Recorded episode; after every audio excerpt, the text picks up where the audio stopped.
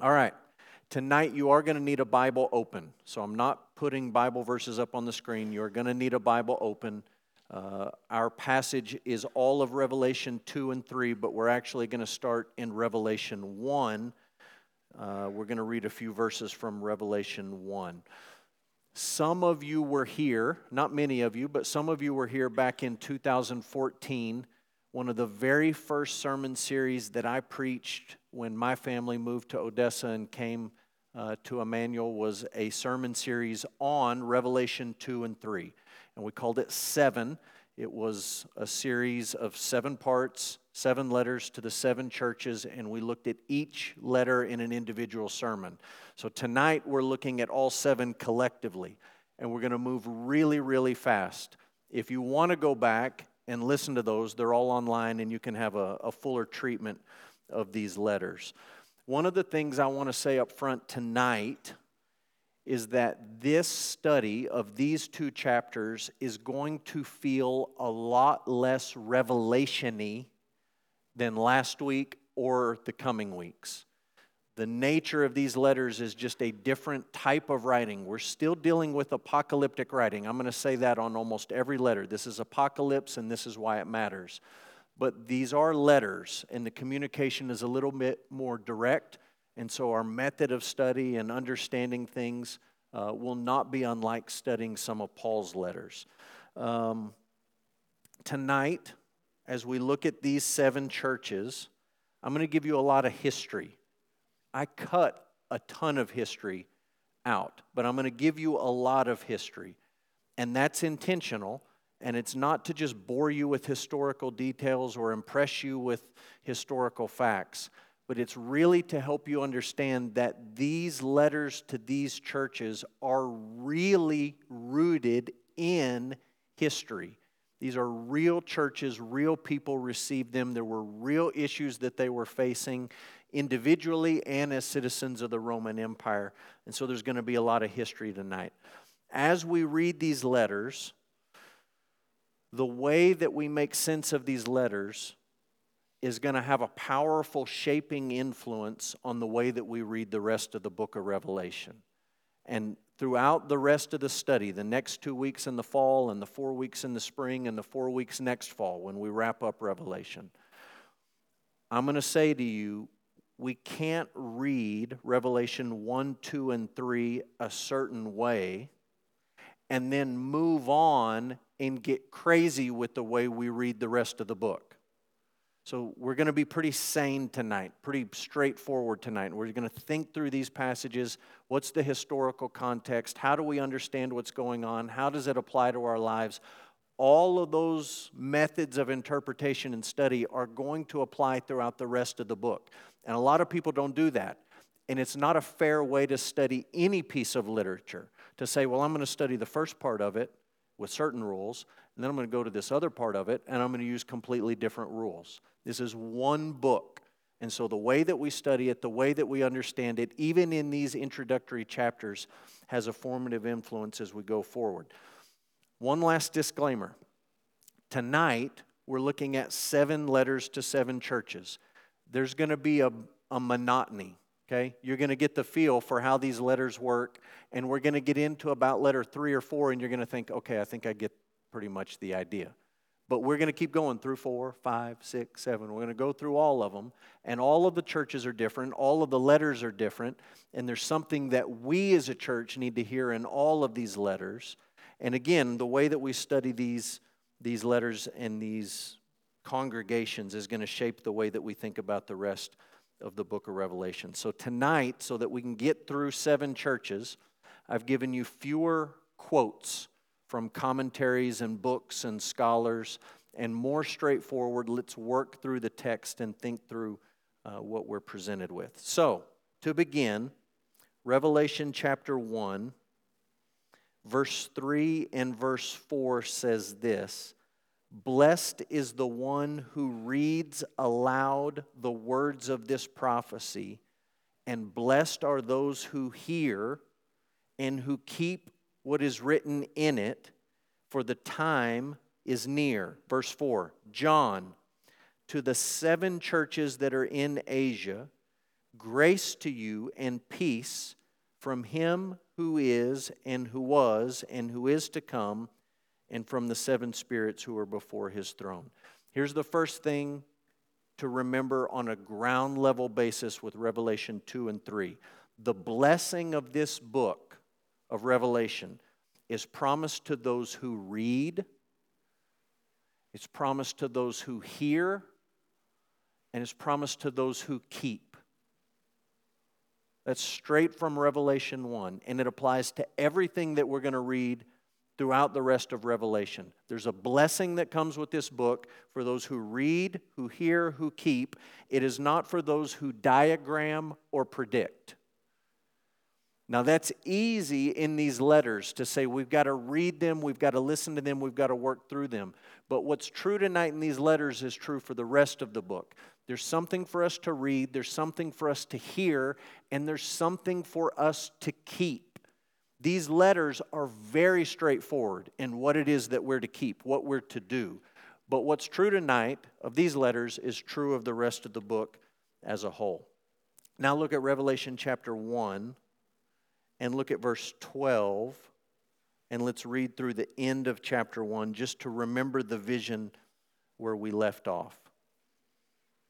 Revelation 1:12. Then I turned to see the voice that was speaking to me, and on turning I saw seven golden lampstands. And in the midst of the lampstands one like a son of man, clothed with a long robe and a golden sash around his chest. The hairs of his head were white like wool, like snow. His eyes were like a flame of fire. His feet were like burnished bronze and refined in a furnace. His voice was like the roar of many waters. In his right hand he held seven stars. From his mouth came a sharp two edged sword, and his face was like the sun shining in full strength. When I saw him, I fell at his feet as though dead. But he laid his right hand on me, saying, Fear not, I am the first and the last, the living one. I died, and behold, I am alive forevermore. I have the keys of death and Hades. Write therefore the things that you have seen, those that are, those that are to take place after this. As for the mystery of the seven stars that you saw in my right hand and the seven golden lampstands, the seven stars are the angels of the seven churches, and the seven lampstands are the seven churches. Okay? One quote from Mike Gorman, and then we'll jump in with these letters. The emphasis on keeping the words of the prophecy, we read that in chapter 1, remind us that this book is not primarily a depiction of events to come as a means of satisfying our curiosity, but is rather a call to first commandment faithfulness. Commandment number one Ten Commandments. You will have no other gods before me. This book is a call to be faithful to all of the commands, but especially command number one do not put anyone or anything above the one true God. It's a call to conversion and discipleship in light of past, present, and future realities. We read Revelation as words from a prophet pastor and ultimately from God in order to be formed and transformed, not merely informed. Many people approach the book of Revelation for information rather than approaching the book of Revelation for transformation. And this vision that we just read of who Jesus is is about to be brought up seven times in seven letters to seven churches. And the point is not to inform you of information or to satisfy your curiosity about anything, but it's to change you. It's to change me. It's to change our church into the kind of church that Jesus would have it to be. So let's talk about seven letters to seven churches. I don't know if you've ever thought about this, but the Apostle Paul wrote a number of letters, but he wrote to seven churches Rome, Corinth, Galatia, Ephesus, Philippi, Colossae, Thessalonica. What we see in Revelation 2 and 3 are seven letters sent from Jesus through John also to seven churches. Seven churches is obviously a symbolic way of writing to all churches. The book of Revelation is apocalypse. In apocalyptic writing, numbers almost always have symbolic value. That doesn't mean that they can't have specific value or literal value, but it certainly means that they almost always have a symbolic value. So, what I'm saying to you tonight is that there are really seven churches. He was writing to seven real churches. I'm going to try to make that as real and concrete as possible for you tonight. But you understand there weren't only seven churches in the Roman province of Asia, there were more. He could have written to eight. He could have written to only six of them. He chose to write to seven of them, and the fact that he wrote to seven of them is symbolic. Let me give you some examples of what I'm talking about. Numbers in Revelation. I'm going to give you more of this next week, but here's some, some stats on numbers in Revelation. The title Christ shows up in the book of Revelation exactly seven times. The name Jesus shows up in the book of Revelation exactly 14 times, seven times two. The word lamb to describe Jesus Christ shows up in the book of Revelation exactly 28 times, seven times four. You understand the thought that went into this book? You understand the Holy Spirit inspiring these things, and John also sitting down to think about these things and saying, I only want to use it seven times because that is a symbolic number for fullness and perfection. Jesus, seven doubled. The Lamb, seven times four. The phrase peoples, tribes, languages, nations shows up exactly seven times in the book. All right, I'll give you more examples of this next month, the next time we meet. But all of these numbers are not coincidental. You don't want to go looking for weird stuff in the book of Revelation and pull out all sorts of crazy stuff and math and weird diagrams. But when you look at this, you realize seven is important, is a biblical number of fullness. It's the pattern that God established in creation that we still live with today a seven day week, the fullness of a week. And God is using that number as He inspires John to write these these letters. Now, I'm also telling you that seven is not just a symbolic number, seven real churches. One of the ways that people interpret the book of Revelation is the historical approach, and we talked about it last week. And the historical approach looks at the book and tries to map it out over all of human history. And the historical approach looks at these seven churches and says they're not real churches. There's seven epochs or eras of church history. And we live, this view says, we live in the last one, the Laodicean church age. And they span it out over history and they say age one, Ephesus, age two, age three, age four, all the way down to Laodicea. But that's looking at these numbers only as symbolic, and really it ignores the very, very real historical context that we're going to dig into tonight. So these are seven real churches representing all churches. Okay? The letters that we're about to read are form letters. John does not make up a new way of writing every time he writes a letter to these churches. The structure is pretty well set, and I just want you to see the structure before we get into the letters. First of all, each letter is addressed to an angel. That's kind of weird. Book of Revelation's kind of weird. A lot of people look at these letters and they all start with to the angel of the church of wherever, write this. And you're out there thinking, so we have an angel. What's his name? What's he look like? How many wings does he have? Where does he live? What does he do? And a lot of people get uncomfortable with that. And so some Bible scholars say these aren't real angels, these are actually pastors. And pastors are just so angelic. He's calling them angels, messengers. It's the same Greek word, but I don't think that's what he's doing.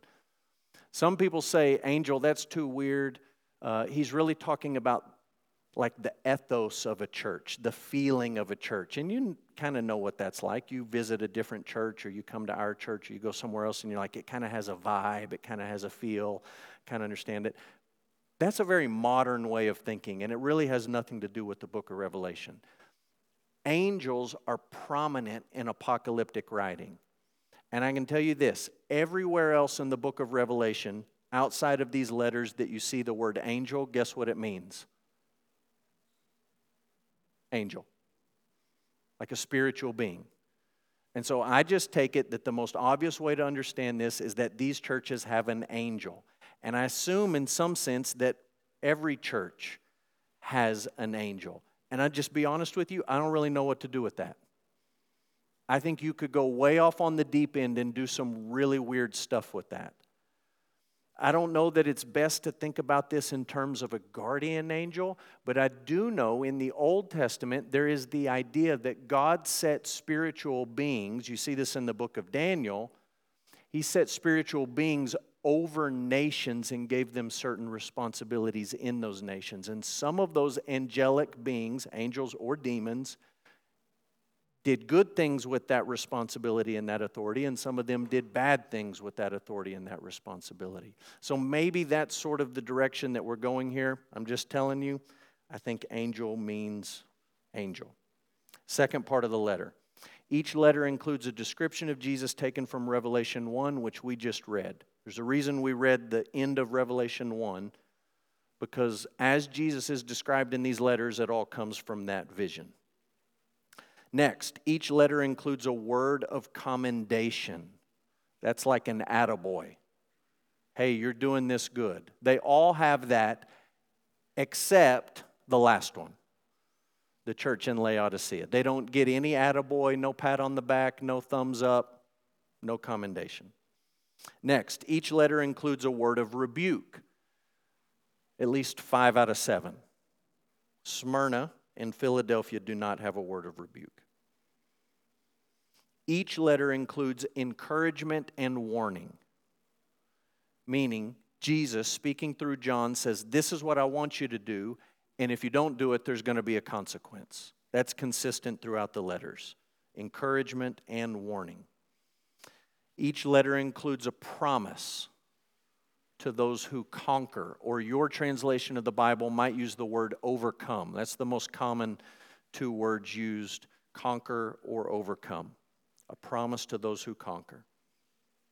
Last, each letter ends with a call to listen to what the Spirit says to the churches. And I'll just quickly point out here, it won't be a major point of emphasis tonight. If you have a red letter Bible, all of these words are red because it's Jesus talking. And then at the end of every letter, there's a little postscript that says, Listen to what the Spirit says to the churches. And this is the way the book of Revelation describes the Trinity. In one moment, you think you're looking at God, and then you realize, oh no, that's Jesus. In one minute, you think you're listening to Jesus, and then at the end of the letter, you realize, oh no, that's the Spirit. And throughout this book, those things come together in a unique way so that you see the unity of the Father, the Son, and the Spirit working in redemption. Okay, so that's the form letter. Let's talk about the organization of these letters. How are these letters organized? The most obvious answer is geography. And I put a map on your notes, and I'll put the map up on the screen just so you can see it. John was on the island of Patmos. And this is basically the mail route. I mean, it's literally the mail route that a Roman carrier would take the mail. So he leaves Patmos, Ephesus, Smyrna, Pergamum, Thyatira, Sardis, Philadelphia, Laodicea. It's literally the way the road went. And Eugene Peterson says this Ephesus, Smyrna, Pergamum, Thyatira, Sardis, Philadelphia, Laodicea. The seven cities are located along a Roman postal circuit in what is now modern Turkey. Each can be found on a map. Each has been excavated by archaeologists. I'll show you some pictures as we go tonight. But while the churches are located geographically, they are defined theologically. So the order that they show up here is the mail route. They're letters, it's mail. But the nature of these churches is a theological definition for each. And that brings us to the second form of organization, which is chiasm. Chiasm is one of the most common forms of biblical poetry. The Hebrews loved this stuff. There are entire books of the Bible that are structured like a chiasm, where the first part of the book corresponds to the last, and the second to the second to the last, and the third to the third of the last until you meet in the middle. So here's the order for these letters A, B, C, a middle C, then C prime, then B prime, then A prime. And the A's, A and A prime, are very similar. Those are churches that are in serious, serious trouble Ephesus and Laodicea. You've got B and B prime. These are the two faithful, suffering churches. They look pitiful on the outside, but they're the churches that Jesus says, You're right on track. Keep doing exactly what you're doing. And then in the middle, you have compromising churches Pergamum, Thyatira, and Sardis. So there's a chiastic structure to these letters. What is the occasion? Meaning, why were these letters written? And there's two answers to that question. These seven churches were faced with two pressing issues. Issue number one, persecution. Issue number two, accommodation.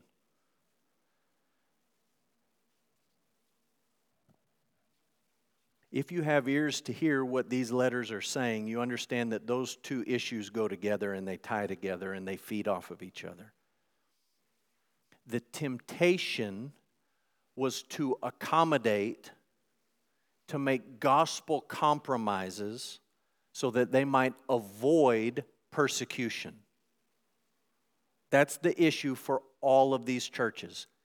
Listen to me. That's always the issue for the church to compromise the gospel, to compromise on the truth, so that you don't have to be so abrasive with the world around you, but it's easier to fit in with the world around you. But when the church wants to fit in with the world around it in any age, certainly in ours, you end up accommodating the truth. You compromise on the truth. And that's the balance that these churches are trying to wrestle with and figure out. We don't want to be persecuted, but we also don't want to compromise and accommodate on the truth. How do we walk that road? Here's the answer according to these letters don't accommodate, don't compromise, even if it means you have to be persecuted. And Jesus doesn't promise to save these churches from persecution. He just says, hang on to the truth, and I'll hang on to you, and in the end, it'll all be made right, even if right now you face persecution. Maybe you just make a side note here of a book that I would recommend. It's a book by Rod Dreher, D R E H E R. Rod Dreher. The book is called Live Not by Lies. When you and I think about persecution, we usually think about crazy stories from North Korea or Iran or the Middle East or North Africa or China or Russia or something like that. He talks about that kind of persecution in this book. He calls it hard totalitarianism, where the state cracks down on the Christian faith. But in the book, he also talks about something called soft totalitarianism.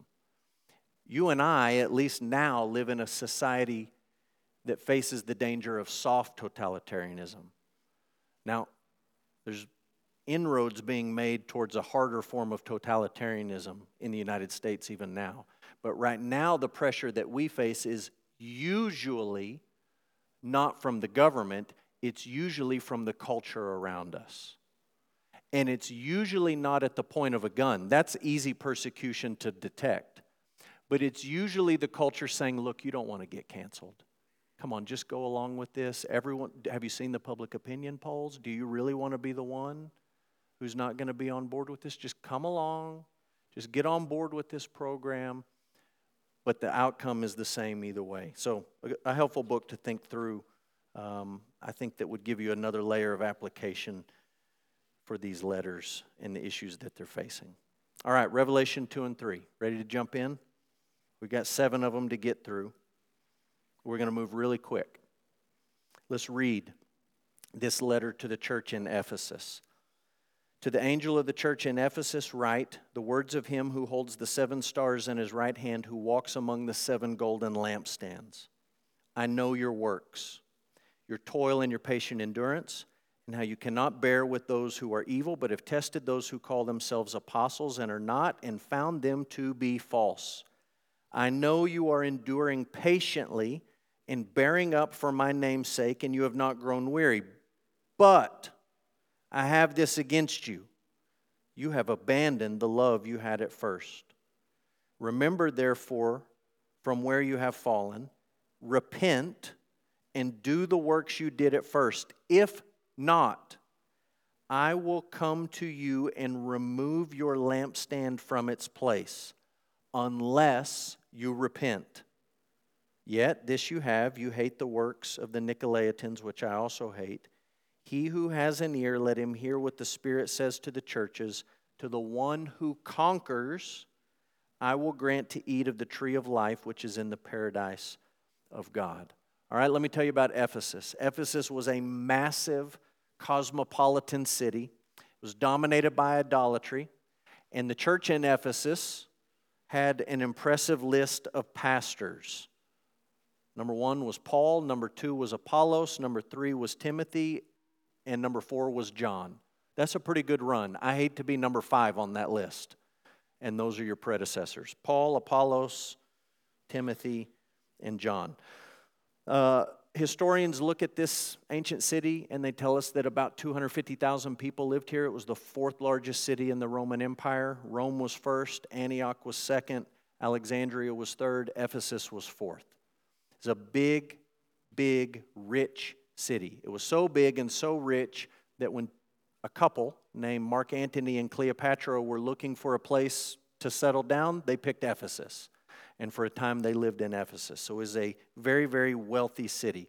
It's also home to the Temple of Artemis, one of the wonders of the ancient world. And you can go visit the ruins of the temple today. There's not a whole lot in terms of ruins. The picture on the top left is the library picture on the bottom left is the amphitheater. Uh, the picture on the right is Main Street.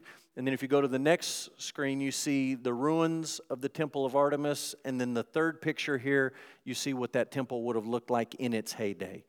An absolutely glorious building. It was the largest indoor structure in the world at that time.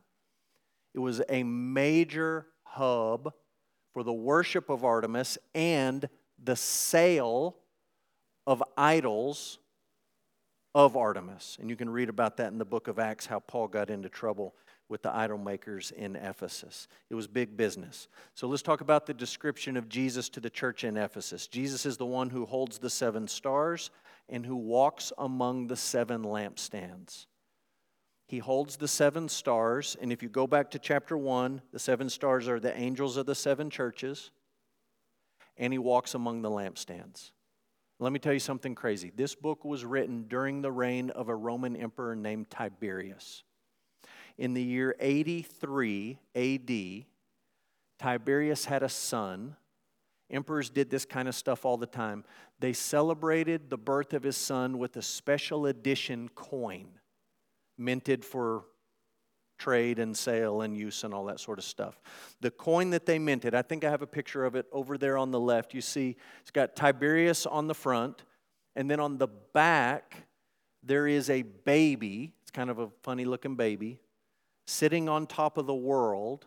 And guess how many stars are around him? Seven stars. And this is a picture that the Roman emperor is divine and to be worshiped and controls the world and controls the heavens. And I'm telling you, this is the kind of thing that apocalyptic literature does all the time. John says, yes, he's pulling from the vision in chapter 1, but the vision in chapter 1 is intended to be a slap in the face to Tiberius to say, oh, you think, you think you're the one ruling the world. You think your son is the one controlling the seven stars. No, no, no, no, no. This is what Apocalypse does. You remember, Apocalypse is a revealing, it pulls back the curtain on reality, and it says it looks like Tiberius and his son are ruling the world, but really they're not. Really, it's Jesus Christ who holds the seven stars in his hand. That's what apocalyptic literature does all the time. Jesus is Lord. Caesar's not Lord. Jesus is Lord. Commendation. I said Tiberius. I should have said Domitian. My mistake. Domitian. Here's the commendation to Ephesus. The church in Ephesus was patiently enduring, and they were confronting false teachers, and they hated what Jesus hated. So these are good things. Patiently enduring, confronting false teachers, they hated what Jesus hated. Jesus in this letter says there are people in Ephesus who call themselves apostles and they are not. The situation in the early church is that the foundation of the church was being laid. You actually read about that foundation in the book of Ephesians. The foundation was the apostles and the prophets, Jesus was the cornerstone. And there was all sorts of people in the earliest days of the church claiming to be apostles, claiming to be prophets. And sometimes in the New Testament you read warnings where John or Paul says, Don't listen to all the prophets, don't listen to all the spirits, you have to test them. Not everyone who claims to be a prophet is a prophet. Not everyone who claims to be an apostle is an apostle. So there's this warning built in about these apostles. Lots of pretenders. John here talks about the Nicolaitans. I would love to tell you who they were. The honest answer is we have absolutely no idea. The closest thing to a guess that you will find in church history is that in Acts chapter 6, one of the original deacons in Jerusalem was Nicholas, a proselyte from Antioch. And there is one little stream of tradition that says Nicholas twisted off at some point and became a false teacher. It's not in the Bible, it's not strongly attested to outside the Bible, but one little stream of thought says maybe one of these rogue deacons, rogue deacons have been causing problems for a lot of years. One of these rogue deacons split off and formed the Nicolaitans, and he was a false prophet, a false apostle. Maybe, maybe not. Here's the rebuke for the church in Ephesus they had abandoned the love they had at first. And this rebuke could refer to love for Jesus or love for each other or love in general. Most Bible scholars pick one of the first two options here. You've abandoned the love you had at first. Some think that they're talking about your love for Jesus has grown cold. That doesn't convince me. It doesn't convince me because these people are standing against false teachers. They're fighting against false teachers. They're not putting up with false teaching. I think what's happened in this church is that their love for each other has grown cold. I think that's what John's referring to. I think that's what Jesus is referring to. Jesus himself, you can write down Matthew 24 12. This is the apocalyptic discourse of Jesus. Jesus said, Matthew 24 12, Persecution and tribulation will come, and the love of many will go cold. And I think that's what Jesus is saying here to this church. You're fighting the good fight for the truth, you're being faithful to me, but you're turning on each other. I even think there's clues in the book of Ephesians that that was happening. So that's my, my not definitive take, but my strong preference on interpreting this rebuke. Here's the encouragement and the warning. Jesus said the church needed to repent, and if they didn't, they would lose their lampstand. And when you understand what the lampstand represents, lampstand, according to chapter 1, represents a church. What Jesus is saying is if you don't repent of this lack of love, I will come and shut you down. I don't need you in Ephesus. I can do things with these other churches and I will remove your lampstand, and you will no longer be a church. That's pretty serious warning. The promise those who conquer would gain access to the tree of life in paradise. This is the way Revelation uses the Old Testament. There's no quote at the end of this letter from the book of Genesis, but there's a callback. And if you want to understand what the tree of life was, you've got to go back and understand the Old Testament. You've got to go back and understand the book of Genesis. Revelation does this all the time. You're not going to find any quotes, direct quotes, but you're going to find over and over and over and over again callbacks and allusions to the Old Testament. So there's Ephesus. All right? Number two, Smyrna. Let's read the letter to the church in Smyrna. To the angel of the church in Smyrna, write the words of the first and the last who died and came to life. I know your tribulation and your poverty, but you are rich. And the slander of those who say they are Jews and are not, but are a synagogue of Satan. Do not fear what you're about to suffer. Behold, the devil is about to throw some of you into prison that you may be tested, and for 10 days you'll have tribulation. Be faithful unto death, and I will give you the crown of life. He who has an ear, let him hear what the Spirit says to the churches. The one who conquers will not be hurt by the second death. All right, a little bit about Smyrna. Smyrna called itself the first city in Asia, that was its nickname. It was the birthplace of Homer, author of the Iliad and the Odyssey. And it was also the birthplace of Polycarp. If you want to know who Polycarp is, we talked about Polycarp last week. He was a Christian martyr. Smyrna was a center for the imperial cult, and it was home to a temple devoted to Roma. Roma is hard for me to put into American terms, but it's basically the worship of Rome itself. It's the spirit of Rome, it's the ideals of Rome, and it's more than just an idea, but it's actually worshiped uh, as a god. So, Smyrna was a city that teamed up with Rome before Rome became a world superpower. So the origins of this city are ancient, before the Roman Empire. It goes back to the Greek Empire. That's why they're called the first city in Asia. They teamed up with Rome, and emperor worship was big here. Uh, all of these cities would have had temples to the emperor where people would have come and burned incense and uh, offered worship to the Roman emperor. Note the description of Jesus. Jesus is the first and the last who died and what? Came to life. Do you know why this church needs to know that particular truth about Jesus? It's because some of them are about to die.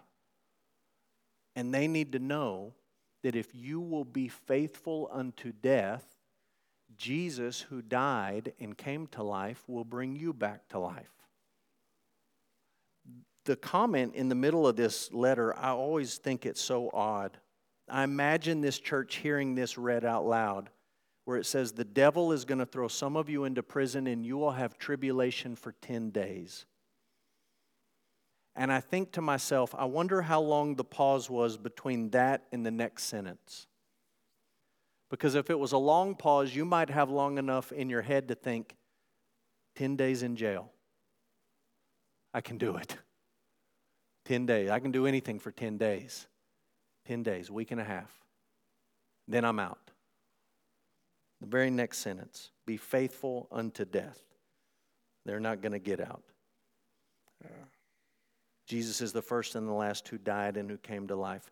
Here's the commendation Church in Smyrna was facing tribulation, poverty, and slander.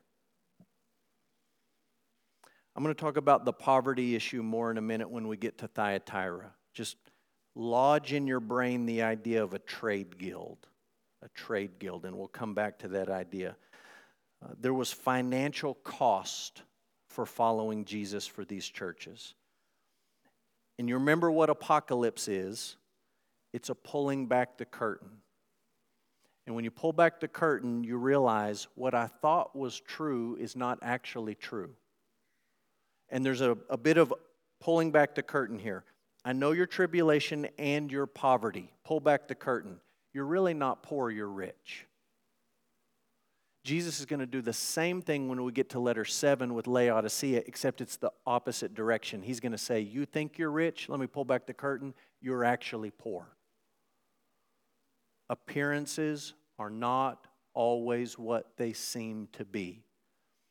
And the genre of apocalypse helps, helps us look behind the curtain and realize this looks like a poor church, a suffering church they look like they're in a bad way. You pull back the curtain and you realize that's exactly who Jesus wants them to be and exactly where he wants them to be. They're actually not poor at all, they're actually rich.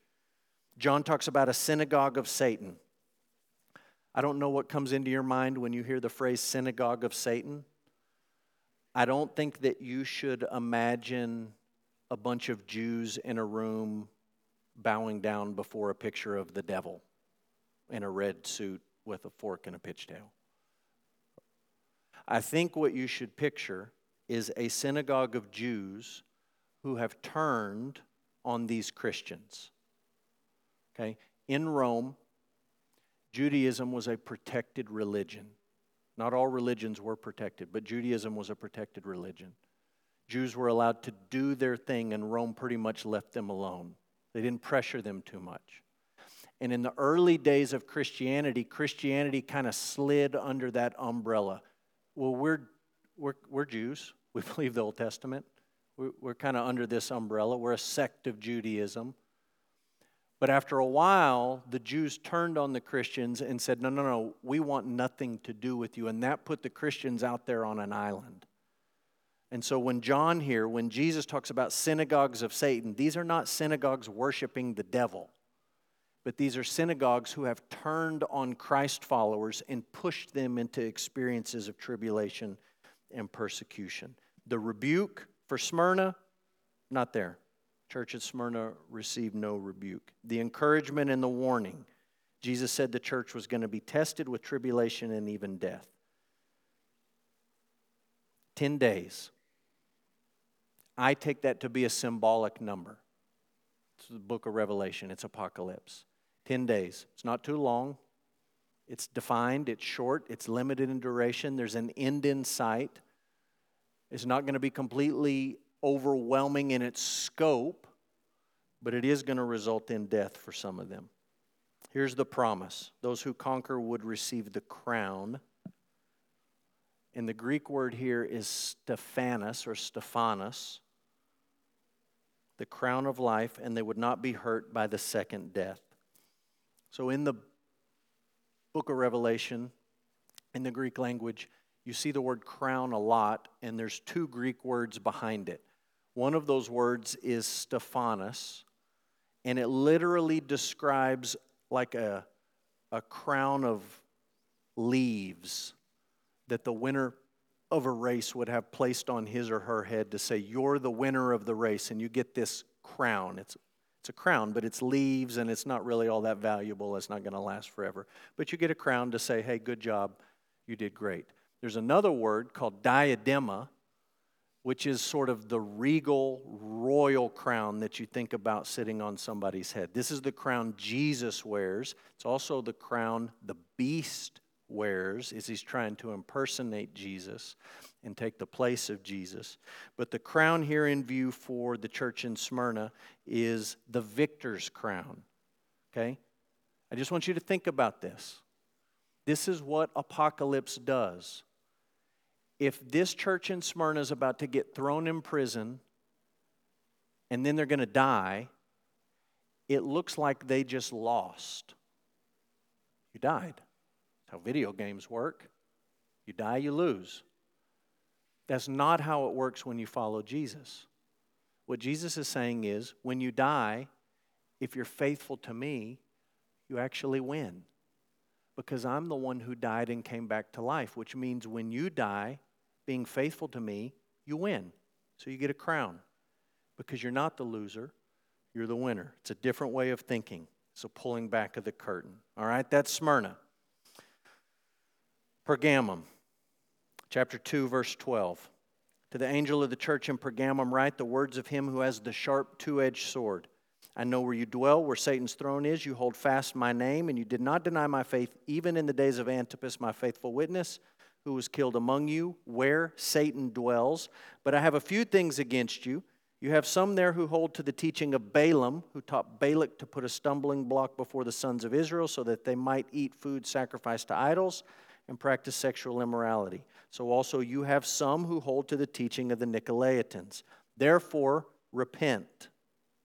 If not, I will come to you soon and war against them with the sword of my mouth. He who has an ear, let him hear what the Spirit says to the churches. To the one who conquers, I will give some of the hidden manna, and I will give him a white stone, with a new name written on the stone that no one knows except the one who receives it. All right, let's talk about Pergamum. In Pergamum, they recognize the whole span of deities. Uh, you see this in their coinage.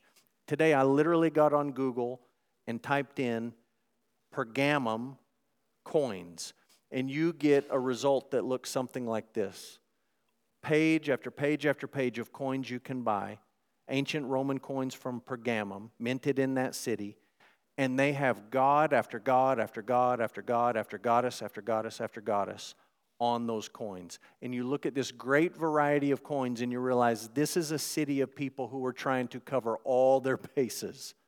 They were worshiping everyone and anyone Zeus, Athena, Asclepius, Dionysus, Roma, the emperor, on and on and on and on. Worshipped all of these deities. They had a massive library in Pergamum. This was a, a, learned city. They had massive temples, and I think I've got one shot of what the actual city looks like. Uh, there's an amphitheater, there's their main street, there's one of their main government official buildings. You can go and visit these ruins. So there's all sorts of stuff happening in Pergama. The reference to Satan's throne is probably a reference to all of this idolatry that was centered in this city. Maybe there's a one particular temple, one particular thing. Bible scholars speculate, but there's certainly a lot of, of idol worship here. Note the description of Jesus.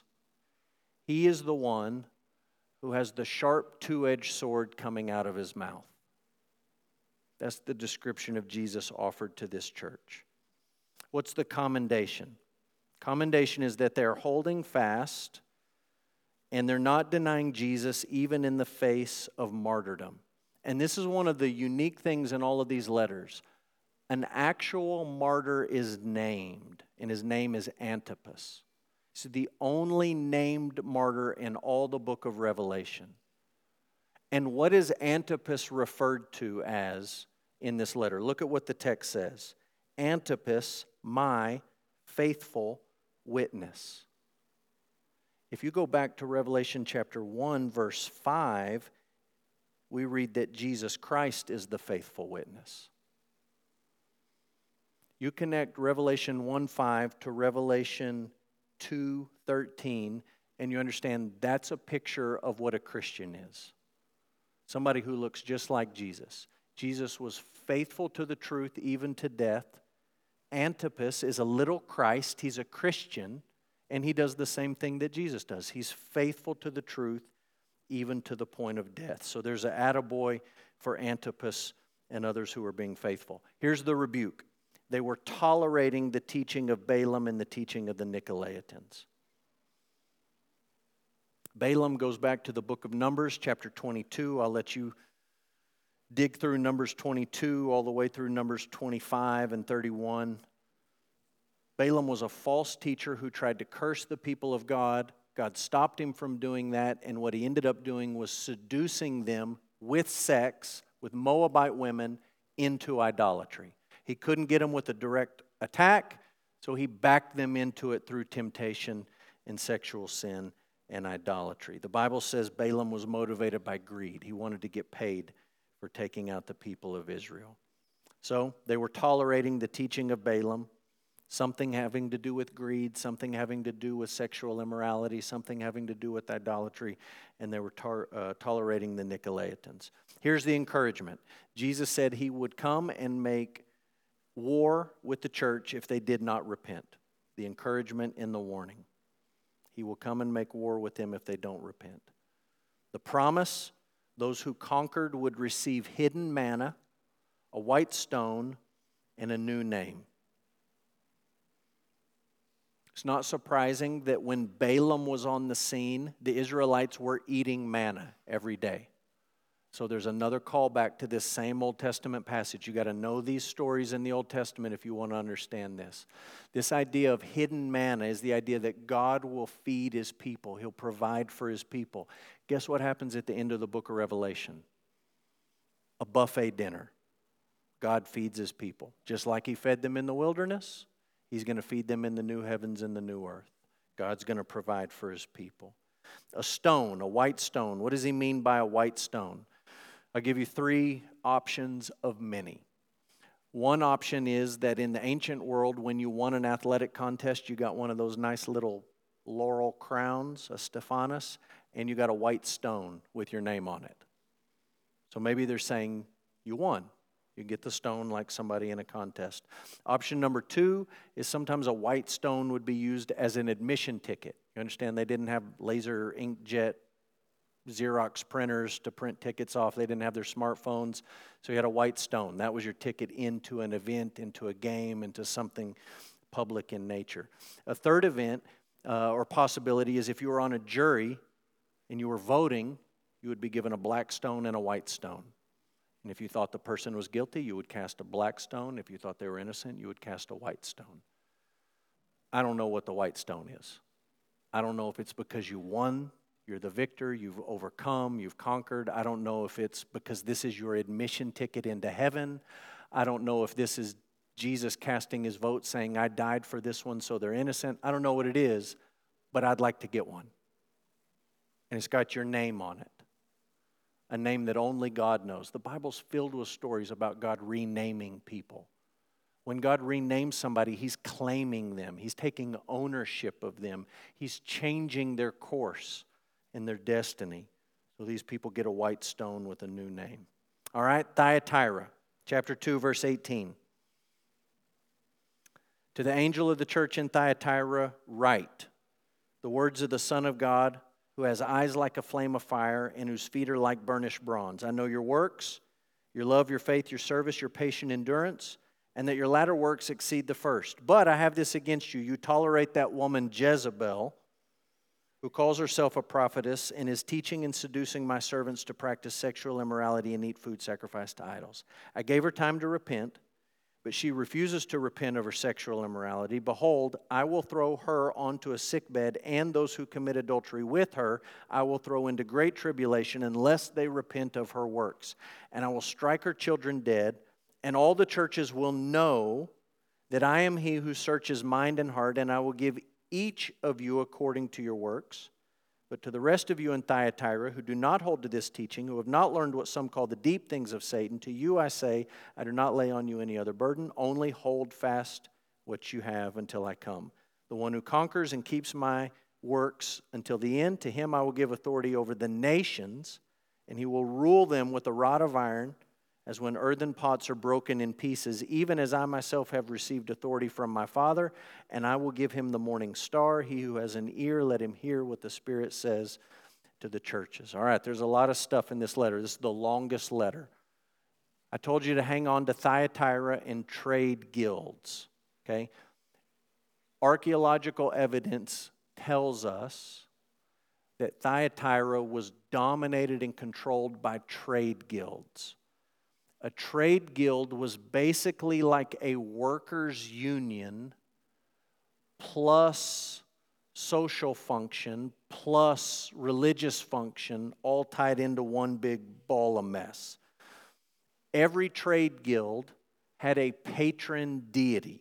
And so some of the trade guilds that you see in Thyatira, those who spun wool, those who made linen, dyeing cloth, making clothing, producing leather, pottery, bakers, bronze, on and on and on it went. Lydia, a seller of purple cloth, was from Thyatira. She probably at one point would have been part of that trade guild, and they all had a patron deity.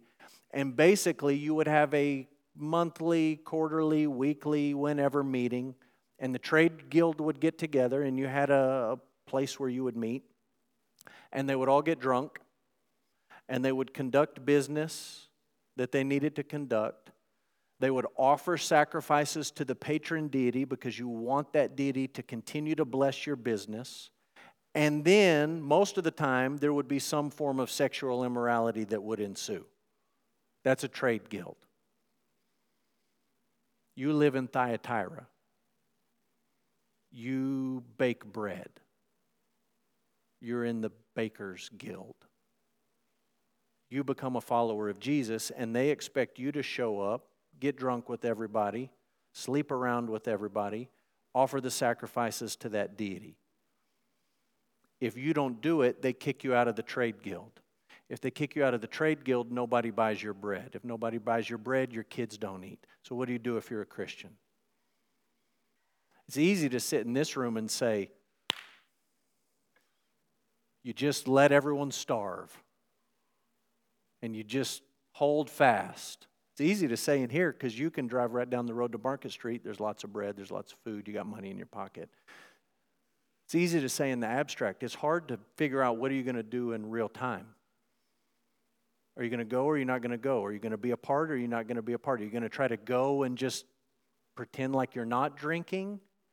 You're just going to go and like cross your fingers behind your back when they offer the sacrifice to the patron deity? This was a hard issue. Uh, Thyatira was the least important of these seven cities. They received the longest letter. I think I might have one picture of Thyatira up here. Do I have one? There you go. You see some of the walkway.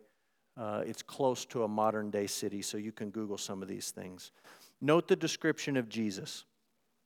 Jesus is called the Son of God, and he has eyes of fire and feet of bronze.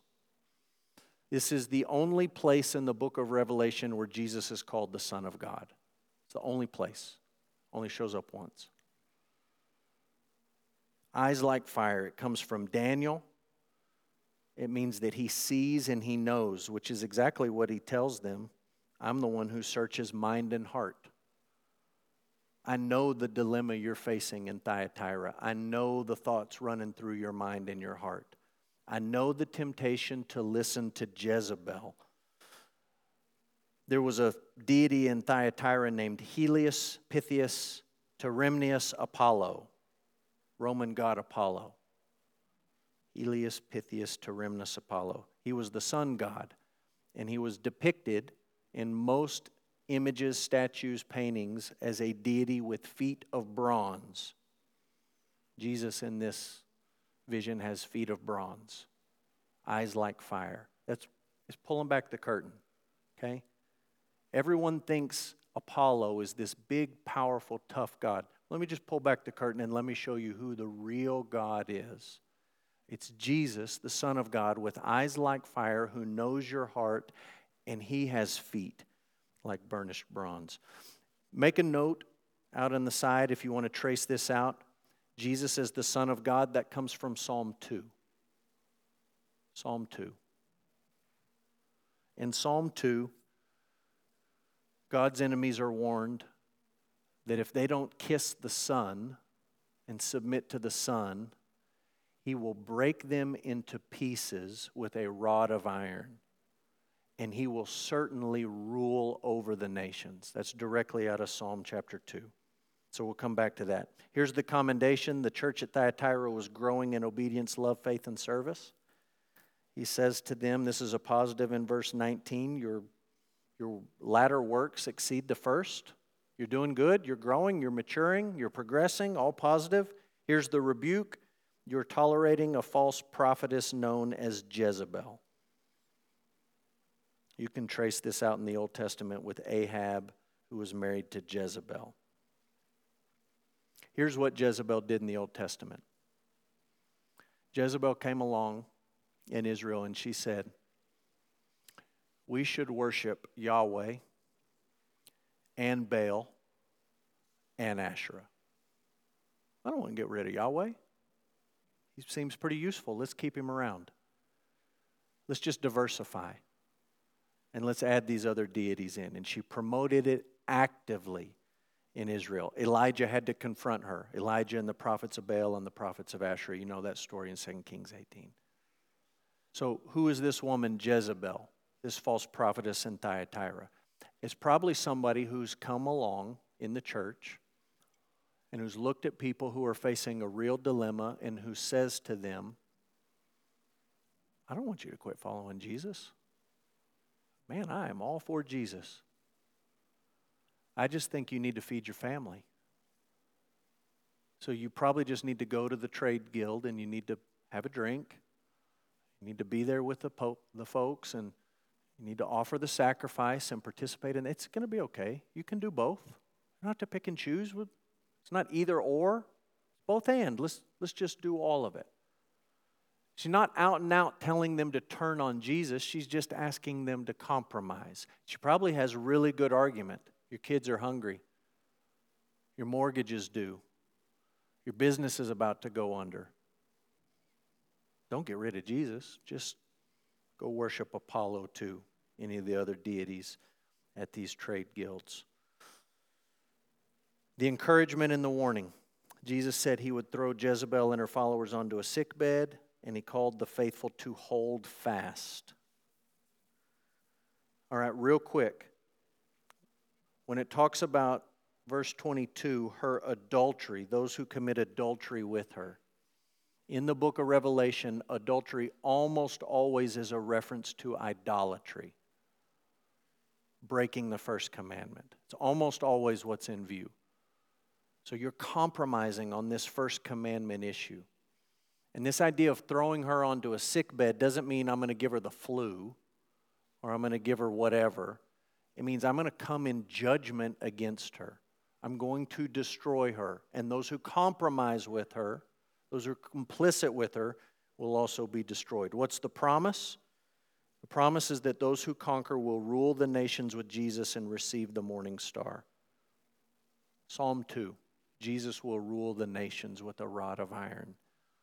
Revelation 2 the people in Thyatira who conquer will share the throne with Jesus and they will rule the nations and they will receive the morning star. Out in your notes, just for the sake of time, the morning star, Revelation 22 16.